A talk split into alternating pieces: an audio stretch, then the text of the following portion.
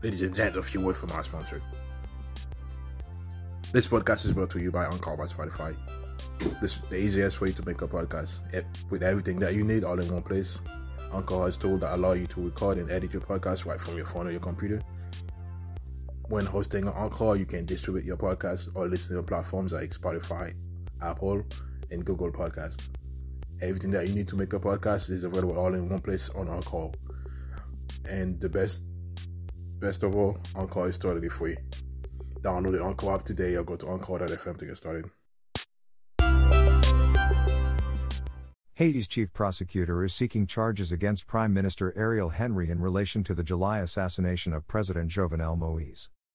Bed-Ford Claude, the Port au Prince government commissioner, the equivalent of a federal prosecutor, on Tuesday asked the judge investigating the killing to charge Henry with involvement in the case over alleged phone calls Henry made with one of the main suspects.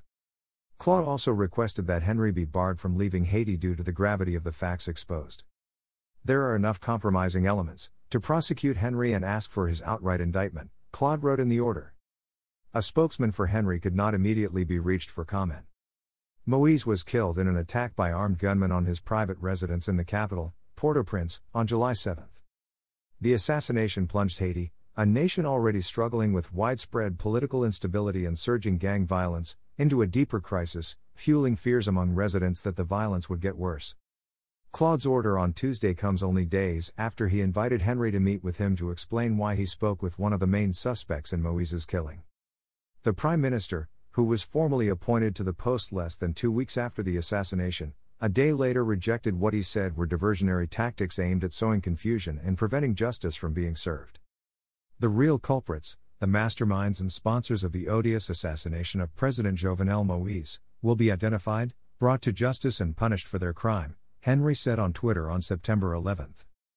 On Monday, Haiti's Office of Citizen Protection, an ombudsman like body, demanded Henry step down and urged him to appear in the prosecutor's office as requested to shed light on the situation. We would all love to know the content of that conversation, Hédouville said of the reported calls between Henry and Joseph Badio, a fugitive who once worked at Haiti's Ministry of Justice and at the government's anti corruption unit.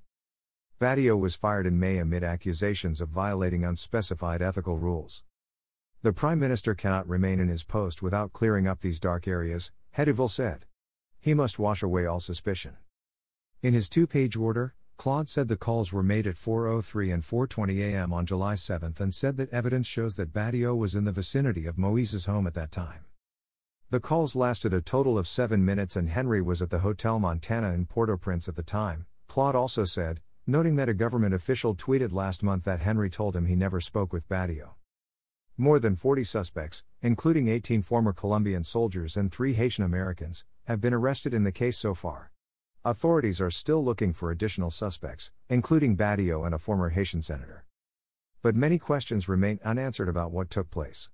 The country is still asking for answers, Laurent Lamothe, who served as Haitian Prime Minister from 2012 to 2014, told Al Jazeera one month after the assassination.